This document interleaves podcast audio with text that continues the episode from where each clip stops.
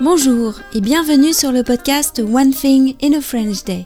Aujourd'hui, lundi 6 juin 2022, cet épisode, le numéro 2128, s'intitule Lundi férié, Félicia prépare son oral pour le brevet. J'espère que vous allez bien et que vous êtes de bonne humeur. Je m'appelle Laetitia, je suis française, j'habite près de Paris et je vous raconte au travers de ce podcast un petit bout de ma journée. Vous pouvez vous abonner pour recevoir par email le texte du podcast, le transcript sur onethinginafrenchday.com. Lundi férié, Félicia prépare son oral pour le brevet. Aujourd'hui, c'est un jour férié, le lundi de Pentecôte. Mais depuis quelques années, ce jour férié n'est pas chômé pour tout le monde. En 2003, après la canicule, le gouvernement a proposé que les salariés financent une journée de solidarité envers les personnes handicapées ou âgées en travaillant ce jour-là.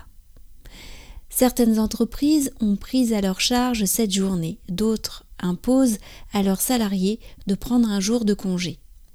Certaines personnes vont travailler. Par exemple, il y a beaucoup de chantiers-man présents sur le chantier en face de chez nous. Bref, c'est le flou. Pietro, lui, est à la maison aujourd'hui. Ça tombe bien, car je vais pouvoir travailler à fond avec Félicia.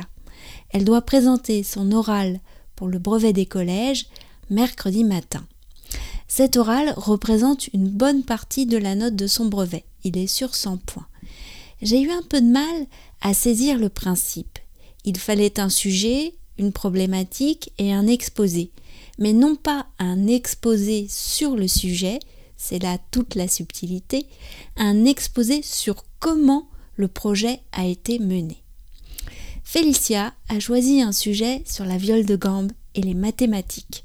Elle montre dans son projet les liens entre la pratique de la musique et les mathématiques.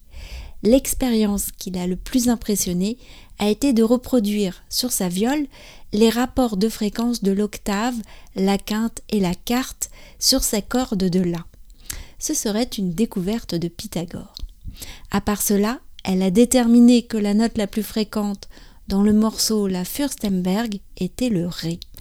D'ailleurs, depuis qu'elle sait que la portée est une représentation graphique des fréquences et du temps, elle ne voit plus la musique du même œil.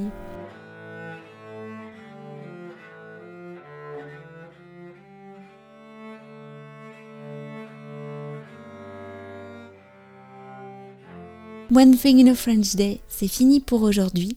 Je vous retrouve mercredi pour un nouvel épisode du podcast. À bientôt, au revoir.